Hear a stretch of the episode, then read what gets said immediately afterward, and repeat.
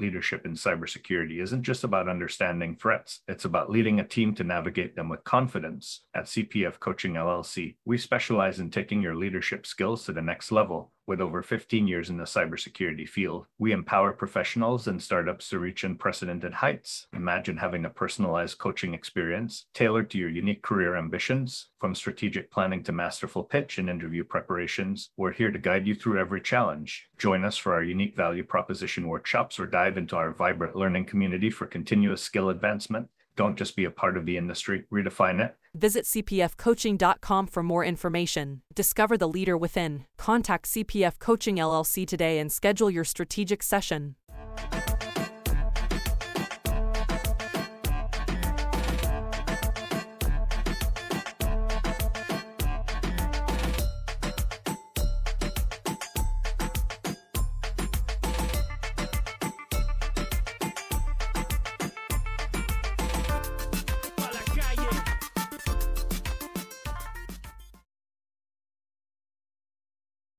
Welcome to another episode of Breaking into Cybersecurity Leadership.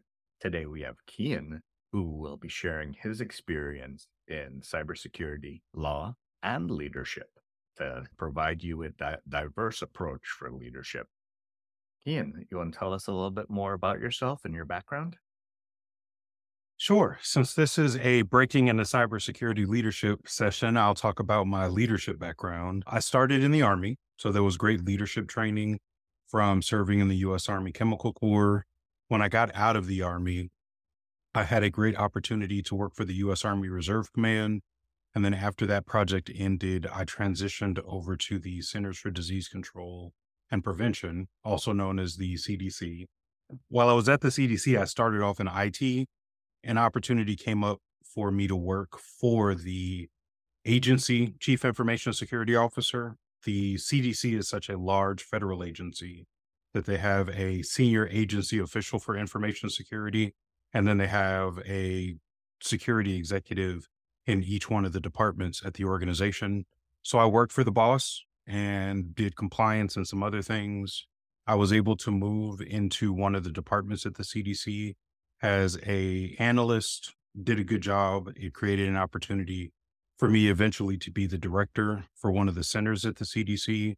And I've been doing cybersecurity leadership ever since. Thank you very much for that intro. And as you talk about preparing a role for yourself, why did you want to switch into leadership versus becoming or staying an individual contributor? If I'm being honest, I'm a bit of a control freak. And so, as an individual contributor, people tell you what to do you don't have a lot of say in the equation unless you work for a really good organization that has a culture that embraces ideas from staff. And that wasn't the experience that I was in. And being in leadership allowed me to apply things that I knew academically, things that I knew from standards and certifications, and do it in a way that I thought was going to be the best way. And once I had the opportunity, applying things using the Magic Keyaan sauce worked out well. It produced good outcomes. It allowed me to keep moving up in responsibility in the scope of influence that I had and produced a pretty good outcome overall, if I must say. And potentially some of that, the magic Keyaan sauces and the critical skills needed for cybersecurity leadership. What would you consider those critical skills to be? If we're in a room full of people, say there were 100 people in the room with the two of us, just so that our statistical analysis is even. And we said, raise your hand if you spend the majority of your time as a security leader focusing on things that have nothing to do with cybersecurity. A small percent, I would argue less than 20% of the people in the room would focus on management accounting, project management, program management, strategic planning. People talk about doing those things, but I think what has made me successful is instead of just talking about it or instead of doing it periodically, it is a core component of the way that I operate, that uh, the way that I serve other organizations because I'm a consultant now. It also influenced the way that I served when I was a full-time employee in charge of large security programs. And the reason that I say that, the reason that it's become a focus is that there's been a long conversation about security people having a seat at the table. You know, the CISO should be in the room. The CISO should be at the big kids table, not at the little kids table, since Thanksgiving is coming up. But nobody ever really talks about what types of conversations do you need to be equipped to have if you're sitting at the adults table? There's a reason using Thanksgiving as a theme. The children sit at the children's table and the adults sit at the adults table. It's because they're two very different conversations. And what I've discovered in my travel and my journey mm-hmm. in my cybersecurity leadership experience is that the people at the business adult table are not very excited about the deep technical things that many CISOs talk about. What they really care about is what is the risk that we're exposed to? What is the reward for making different decisions? How do you justify it? What is the budget? How do you quantify the value of decisions that we've made? And it's a very different conversation than talking about threat actors or reverse malware analysis or encryption or anything else, because it starts to cause the other people at the table to have their eyes gloss over because it's not what they focus on day to day. What real business people focus on day to day is advancing the objectives of the organization and returning shareholder value and generating sufficient revenue to support the business and what it wants to accomplish. And it's very difficult without years of practice to integrate deep technical cybersecurity controls or compliance into that conversation in a way that is relevant and appropriate, or even, dare I say, interesting for non technical business people who are sitting there listening to the conversation. As we start to talk about some of the core competencies of a cyber leader, how would you rate yourself and your comfort level with delegation on a scale of one to five and why? I think I'm awesome. So I would rate myself as a five. It would be interesting if you talk to my staff or other people who work for me, how everything rates. But there is a psychological safety assessment that a friend of mine from ICQ Global has created. It's scientifically proven. Lots of research went into it. But when we applied that assessment to my organization, we were in the upper right quadrant. And it's not the Gartner upper right quadrant, but it's the psychological safety upper right quadrant. And so people felt equipped to be successful and they felt like their voices were heard. And I think that is a good outcome of being in a position to facilitate, to coordinate, to delegate, to empower people to do what they're supposed to do. Another good example of that, we onboard a lot of entry level and career transition people within the organization that I am currently running. And when we onboard people, the expectation is that it's going to take them about 90 days to learn the company and then a, another six months to learn how to do their jobs effectively, and then another three months to be able to apply it consistently. And so I give people a full year to get it together before we start holding a individual that we hired to a very high standard. But the reason that I'm able to do that is because I delegate to the leaders within the organizational structure. It's a very collaborative environment where people's ideas are heard and I'm willing to take input. It doesn't always have to come from the top and there is a ton of communication, but all of those focus areas create good opportunities for camaraderie, for people to feel like they can ask questions if they don't know the answer. I don't expect people to be born knowing how to spell cybersecurity or how to do attacks, thinking about the 300 that are in the uh, Security Plus certification. What I do expect people to do is show up prepared, ready to work, willing to learn, and demonstrating the ability to improve over time. And the same thing that I do with the people that work for me is the way that I communicate with customers, with clients. And when I was running a global security program, it's the way that I interacted with all of the business stakeholders who were my customers when I was a full time employee. And you touched on two of the other competencies that we'll discuss, but the first of them being collaboration. How do you rate yourself on the competency of collaboration from a scale of one to five and why? I'm always going to be a five. I, it's not really that I have an inflated sense of myself, But one of the things that people will discover the higher that they go within an organization is that you can only do so much by yourself. You own and operate a security company, but it has been 20 years since I was a technical security person.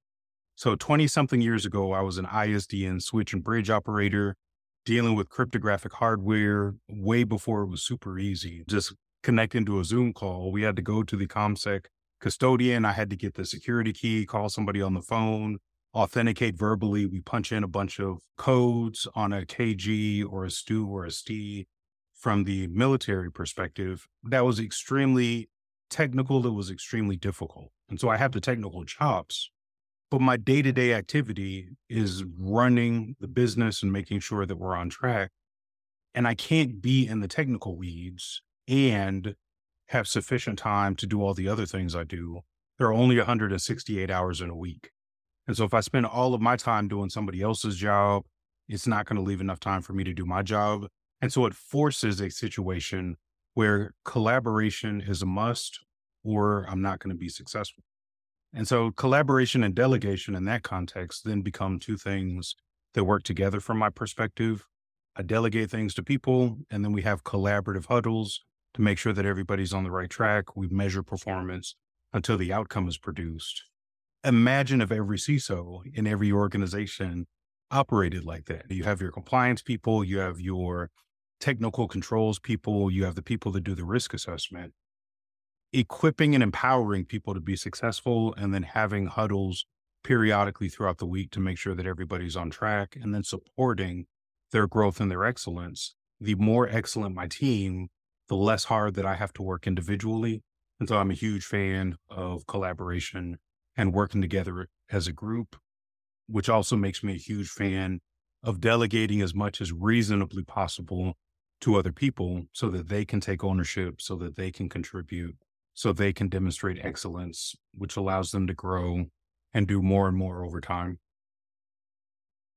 And the next competency is communication and how you would rate yourself in communication on a scale of one to five and why. I would rate myself as a six plus. And so I set up a five everywhere, but communication is something that I have spent a lot of time and effort mastering over a long period of time. And when people say communication, they think about the clarity of the communication. Is it direct? Is it formal? Is it right for the audience that you're presenting to? When I think about communication, I really think about have I put myself in a position to connect psychologically and emotionally with a person so that they receive the message that my goal is to deposit within them. And a couple of the things that help I've done stand up comedy, I've done Toastmasters. I almost became a member of the Association of Professional Speakers. I work with a speaking coach who is helping me to master and make better my keynote presentation. So these are things that I work on regularly. And none of that effort is really focused on the content, but is focused on the it's focused on the delivery. Is my delivery clear? Am I speaking at the right pace? For comedy, am I pausing long enough for people to laugh and enjoy the funny thing that I said before I go on to the next joke? All of the pacing and all of the dedication and all the connection with the audience increase the effectiveness of the communication in the situation when you're dealing with different people. How important would you consider the skill of influence on a future cybersecurity leader in mind? I think influence is important because security has limited control in an organization. If you look at the Organization for Economic Cooperation and Development, they have a governance fact book that they put out every two years security is never the number one governance issue in global businesses. If you look at the World Economic Forum, cybersecurity is one of the top five risks. Year after year, it is never the number one risk. If you talk to a board of directors or if you sit in on a board meeting for a public company, they should talk about cybersecurity. There's lots of studies that say that they don't spend very much time on it. But in all of those cases, from all of those perspectives, whether it's in the business or it's outsiders or it's from a global perspective, security is never the number one issue. which means that as a security leader in an organization, the greatest lever that I have to drive positive impact is to influence other people to care about security as much as I do. Now, I might not talk about security using security terms. We've already established that doesn't always produce the best results. But if I can talk about risk and get people to connect with the idea of risk and how risk is going to have an impact on the goals and the objectives of the business, and then I talk about controls or countermeasures that we put in place, we're really having a security conversation without ever saying the word security. And I've influenced the people that I'm talking to take seriously the exposure that we have, to consider seriously what we can do about it, and then come to some agreement or consensus through influence that we're going to reduce our risk as much as possible so that the business can do what it was established to do. If we focus on organizational behavior, often influence is more effective than force. And so I am encouraging, I'm compelling, I'm pulling people along instead of trying to push them or force them into something that they don't really want to do. And if we summarized it in TV terms, is basically just using Jedi mind tricks. This is the program that you want to support. This is the right investment to produce the best outcomes for the organization. This is the way to satisfy all of your requirements at the lowest possible cost so that all the money that's left over can be invested in advancing business objectives. But it's just a conversation and making sure that you understand the drivers of the other party. You get them to understand why you think things are important. You come to a consensus, everybody moves forward together on the same page, going at the same rate of speed. I'll have to quote you on the Jedi mind tricks there. The next topic How important would you consider the competency of networking? And this is networking with people versus computers as a skill for future cybersecurity leaders and why? So there are two big things that are going on in the marketplace. They have the great resignation. So tons of people have left their jobs and now a second wave is coming that I didn't make this up, but some expert has called it the great regret. So all these people that left their jobs now regret the decision because the competitive marketplace is not as awesome as people thought it was. If you add to that the number of technology and security professionals that are losing their jobs because their companies are cutting headcount, it highlights that the relationships that you have are going to be the best asset that you have available to open doors and create opportunities for you to be successful. And so that's looking at it from an outside perspective. But you think about all of the companies who have lost a good security leader or a good security manager. Most successful outcomes are the result of a direct personal referral rather than having somebody apply to a job posting most companies only resort to a job posting if they've exhausted all of the resources that they have to secretly say, I need a CISO, I need a director of security infrastructure, I need a director of GRC or compliance. The job posting is the last resort when they haven't found anybody. And so if you can mm. skip all of that rubbish, is the word that I'll use, and get to the front of the line because you know a lot of people, because you have relationships, because people know what you're going to contribute in terms of value and experience, it sets you up to have more opportunities to be in a leadership position at a good company where they want you compared to being some random stranger off the street that is one of a thousand people who are filling out an application for a job that they couldn't fill using the back channel. Um, if we look internally, networking is just as important one of the things that I did early in my career that was a mistake was that I only hung out with IT and security people. So we had a great time. We'd go to lunch, we'd go bowling after work. Sometimes we'd go hang out, and every other Friday on payday, we'd all go to a restaurant and have a good time. And we never invited business people to those events. And so we were a tight knit, closed, exclusive group, but none of us, IT or security people, had any power to get anything done when we started inviting business people to come join us and we say, Hey, we're going to go hang out. We'd love for you to join us.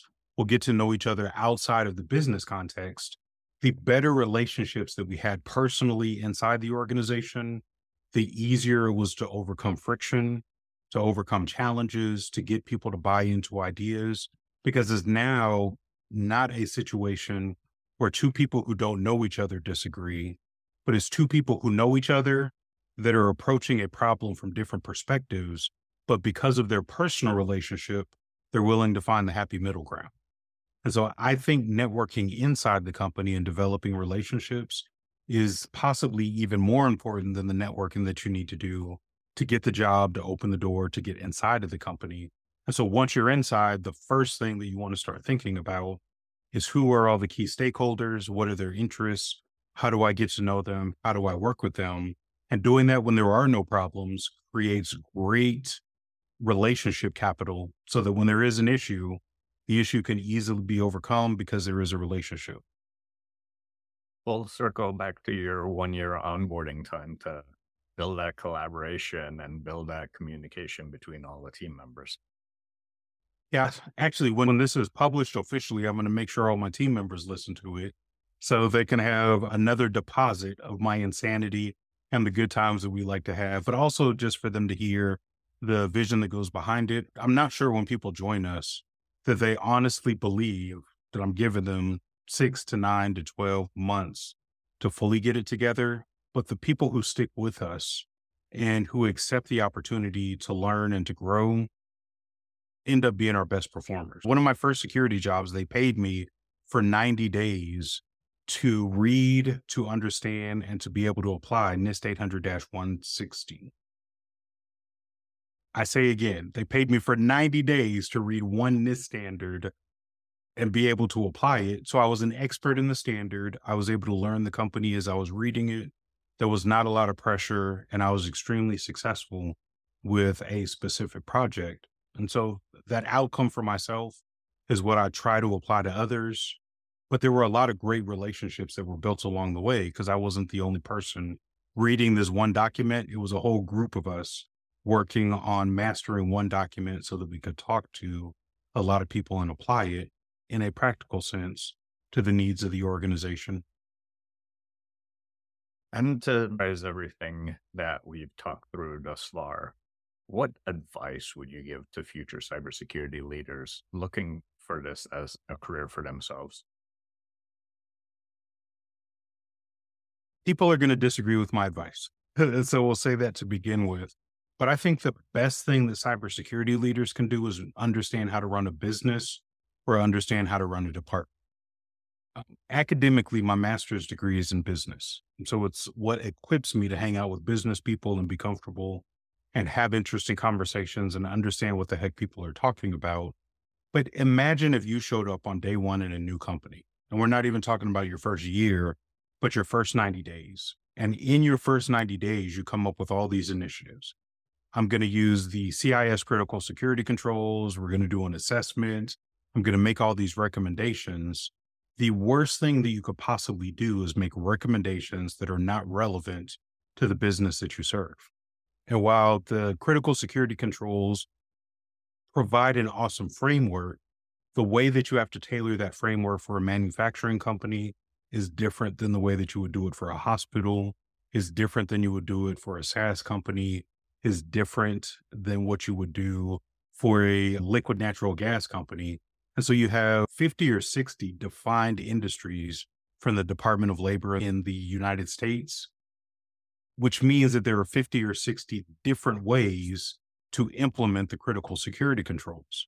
And so the most important thing that you can do if you want to be a security leader is understand how businesses operate generally at an academic level, focusing on finance, accounting, project management, and regular business things. And then once you get hired, mastering all of the nuances for the industry that your company operates in is also going to be critical for your ongoing success. Had I stayed at the CDC, I was going to get a master's in public health so that I would have a deep understanding of all of the concerns that public health scientists and epidemiologists cared about because I spent all of this time studying and developing an approach. It would have added significant value if I could understand their approach and then say, this is how security applies to something that you do on a day to day basis. I rarely see security leaders take the time and the energy to really understand their business, even if it's just widgets. In the class that I teach, we talk about widget manufacturing, but widget manufacturing, when you really break it down, goes all the way to the mining process that digs ore out of the ground, to putting it on a truck, to taking it to a facility, to smelting it down, to then putting it through a process that stamps out widgets that then go into a box that then have to go through the sales cycle. And then you have customer service and sales, accounts payable and accounts receivable. There are a hundred different things that have nothing to do with security that a security leader needs to understand so that you can reduce risk. You know, what's the risk of losing materials? What are the safety risks? What are all the things that relate to the mining and getting the materials to the facility?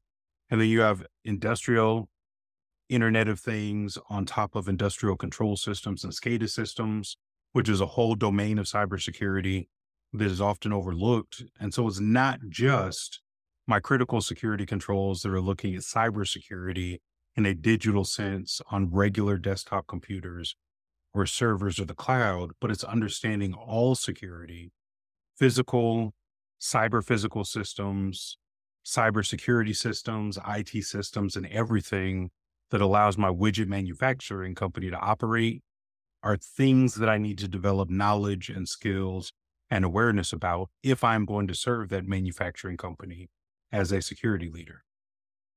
So, just a quick plug. Please tell us about your class and what's the intent behind it. So, once upon a time, I worked for EC Council and I authored most of the certified CISO body of knowledge. I continue to teach the course. It's an accredited course, which adds a lot of value. And there are really only about two dozen accredited cybersecurity certifications. And so the outcome from the course is that people will be a certified chief information security officer or they will be a certified information privacy manager because I cover cybersecurity and privacy management in a consolidated course. The next session is on the 12th through the 16th of December. We're doing it as a hybrid. So if you're in Atlanta, you can look at me crack jokes in person. If you are elsewhere, you can watch it on the video. And then we're doing a Black Friday sale. So there'll be plenty of information. If people want to sign up, jump into a world class course that is accredited, get a good certification, which then sets everybody up for success in the new year. Perfect. For those listening, we'll have the links in the details below. Keyaan, thank you very much for sharing your time with us today, sharing your leadership experience and advice. We really do appreciate it. Thank you. It is a pleasure to be here. I hope people got good insights. And Chris, if you want to put my contact information in the chat as well, I'm happy to answer any questions that people have as follow ups. Will do. Thank you all for listening to this episode of Breaking into Cybersecurity Leadership. In the rapidly evolving world of cybersecurity, your business needs a guide that's as dynamic as the threats you face. CPF Coaching LLC delivers unparalleled expertise to elevate your cybersecurity startup or business with a decade and a half of specialized experience. We're not just advisors, we're your strategic partners in growth and risk mitigation. Our tailored advisory services range from immediate hourly guidance to comprehensive three or six month packages, all supported with encrypted messaging for real time assistance. For more information, cpfcoaching.com is your destination. Forge a path to success and distinction in the cybersecurity landscape. Connect with CPF Coaching LLC today and secure your business's future